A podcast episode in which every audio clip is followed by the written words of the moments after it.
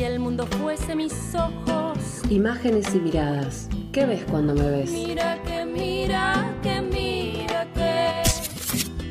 Porque en Disney, en DreamWorks, en Illumination, en Pixar, se reflejan y también se instalan los valores de nuestra civilización. Estas películas no son inocentes.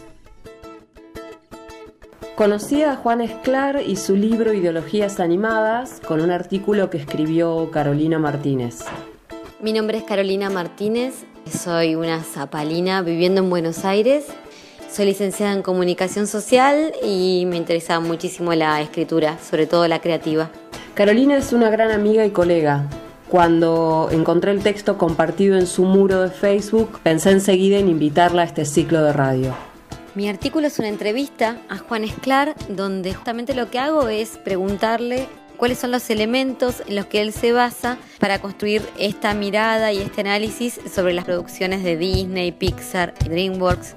Mi nombre es Clementina Crisoliti y estás escuchando Miradas Podcast.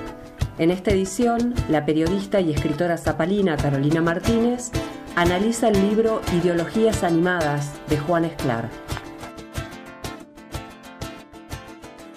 El secreto, según Juan Esclar, es que en la génesis todas esas películas van a una experiencia inherentemente humana, más allá de las particularidades culturales de cada país. Juan Esclar habla de la generación de una mitología universal. Dice que de repente hay millones y millones de niños de culturas muy disímiles flasheando con lo mismo, que tiene una ideología, que tiene una estética, y eso es poderosísimo. Los dibujos animados forman una visión del mundo, dice Juan Esclar en una charla TED. Los dibujos animados, con música, con personajes, con historias, transmiten mensajes y lo hacen de un modo muy potente. Lo sentimos en el cuerpo. A mi hermana le gustaba la sirenita. Se sabía todas las canciones. Ahora dice que la sirenita no le gusta mucho porque ninguna mujer debería entregar su voz por un hombre. Yo creo que mi hermana no volvió a ver la sirenita de grande, porque en la película la princesa Ariel quiere estar con el príncipe Eric, pero vive reprimida por el poder patriarcal del rey Tritón. Es verdad, entrega su voz, pero es un acto desesperado. Y no es hasta que recupera la voz que puede estar con el chico que ella quiere. En la sirenita, la mujer muda nunca logra lo que quiere. ¿Cuánto de la incomodidad de mi hermana con los mandatos patriarcales tuvo que ver con la sirenita? ¿Cuánto de las decisiones que yo tomé en mi vida tuvieron que ver con el Rey León? Cada vez que hablo de esto en la radio o en cualquier lado, cada vez que hablo de la filosofía de los dibujos animados, viene alguien y dice, eh, no tienen mensaje, son comerciales. Sí, son comerciales, sí, ganan millones de dólares, pero pueden hacerlo porque tienen un contenido filosófico. Los dibujos animados forman una visión de mundo. Juan Esclar está haciendo desde hace un año unas columnas en Radio Metro que se llaman Ideologías Animadas, donde él analiza las películas de Disney y de Pixar. Metro On Demand. El señor Juan Sclar está con nosotros. Un placer recibirlo, Juan. Buenas tardes. Buenas tardes. Buenas ¿Cómo, tardes, le va? Juan. ¿Cómo le va, queridos? ¿Cómo le va usted? Estoy un poco nervioso. ¿Por qué? ¿Por qué voy a hacer la columna del Rey León? Juan Esclar es un joven escritor argentino, docente de escritura, es un poco performer, es un poco actor, es ante todo un personaje muy controvertido que se anima a hacer preguntas muy propias al mundo, a veces existenciales, a veces sobre religión, a veces sobre sexo, y en este caso preguntas sobre mm, el cine de animación infantil y cómo impacta en el mundo de los niños, ¿no? Siempre me, me emocionó mucho el Rey León.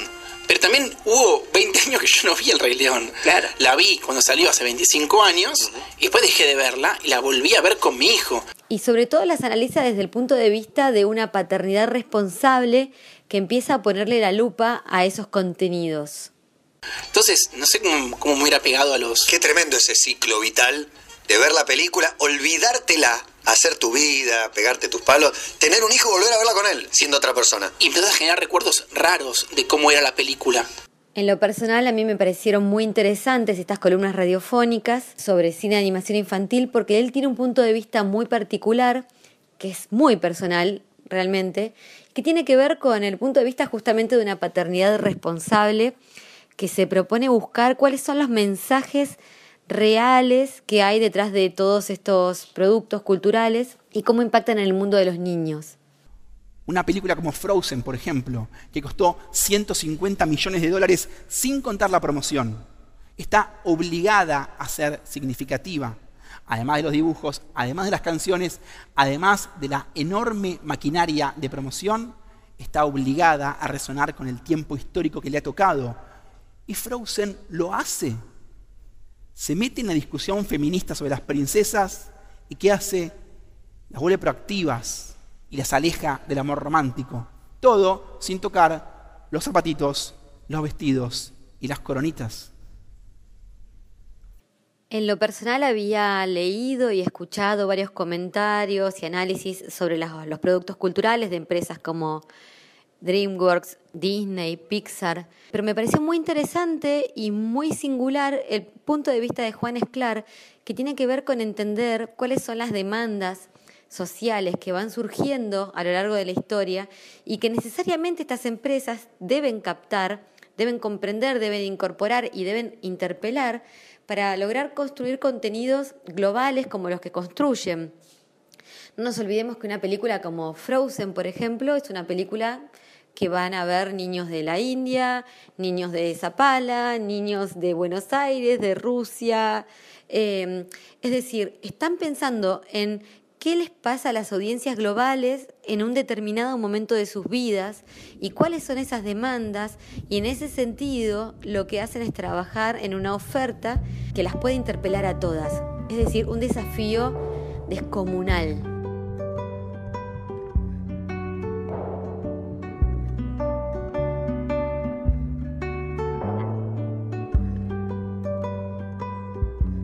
Mi nombre es Clementina Crisoliti y estás escuchando Miradas Podcast. En esta edición, la periodista y escritora zapalina Carolina Martínez analiza el libro Ideologías Animadas de Juan Esclar. Ideologías Animadas es el nombre de la columna radiofónica que se emite una vez por semana en el programa Basta de Todo por Radio Metro y es justamente la columna de Juan Esclar donde él en cada emisión habla sobre una película de Disney, de Pixar, de DreamWorks y la analiza desde su propio punto de vista.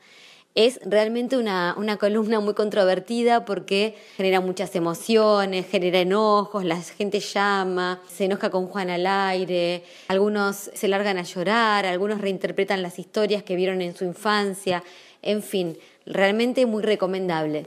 ¿Con qué arranca El Rey León? Arranca con un plano de un sol. Es decir, no arranca con un personaje, no arranca con un nadie, arranca con, ni siquiera con la naturaleza, un planeta, una estrella que aparece, el Sol. La tesis de la canción es que, mira, primero está el cosmos, están los planetas, después están el ciclo de la vida, los animales, y al final, y después está la familia, y al final estás vos, Simba querido. Entonces el, el individuo es el último de la cola en la, en la canción, y por supuesto que en el Rey León.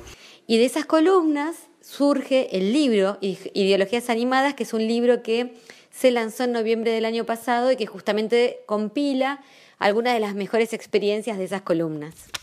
En este sentido se distancia, yo diría, bastante de los análisis más tradicionales que por ahí hablaban de intervención ideológica en las poblaciones infantiles y se instala más en una construcción de contenido cultural que de alguna manera pueda interpelar a las audiencias globales. Juan Esclar nos invita a pensar estas empresas no como si hubiera una persona eh, moviendo hilos detrás, sino más bien como colectivos de artistas y de empresarios que se alinean detrás de determinados valores.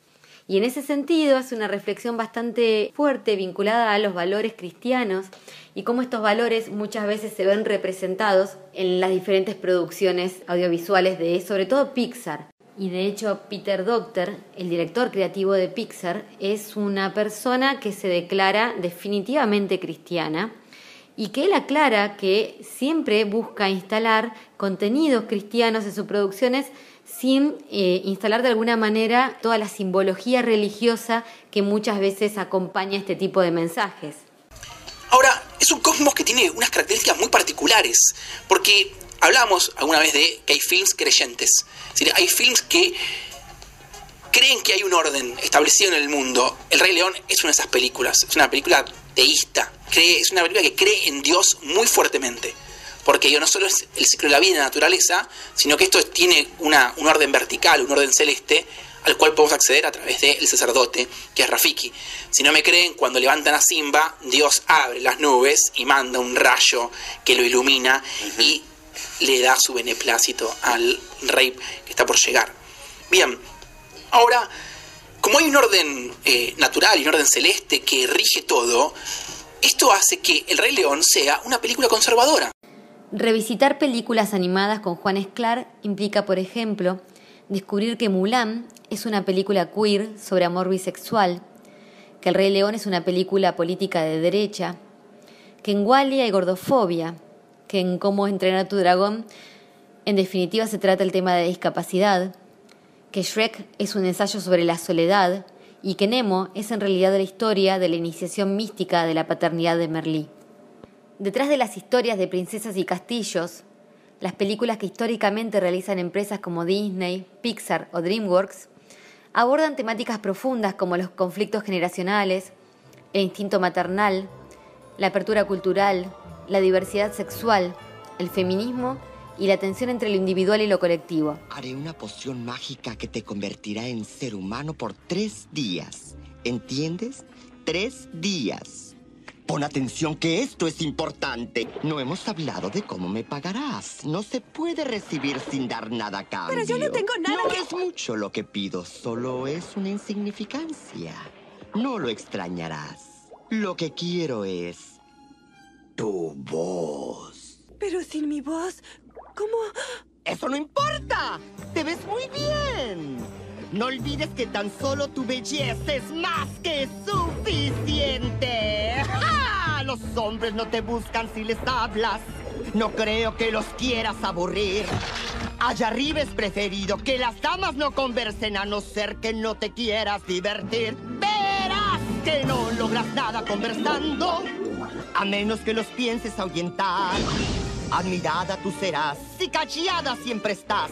Sujeta bien tu lengua y triunfarás. La crítica que se le hace al cine infantil de Disney es que es comercial. Y en realidad, ese es su gran fuerte filosófico. Como son comerciales, no pueden dejar de resonar con el tiempo en el que viven. Tienen que conectar profunda y sensiblemente con millones de niños de culturas muy diferentes. Tiene que funcionar en China, en Argentina, en Rusia y en Nueva York. Entonces, lo que termina generando la necesidad comercial es una estética con pretensiones universales. Esto ya lo dijeron en el año 71 los autores Dorfman y Matelar en su libro clásico de la filosofía para leer al pato Donald. Ese libro tiene un capítulo final con una frase que me encanta y que dice, mientras su cara risueña deambula inocentemente por las calles de nuestro país, mientras Donald sea poder y representación colectiva, el imperialismo y la burguesía podrán dormir tranquilos.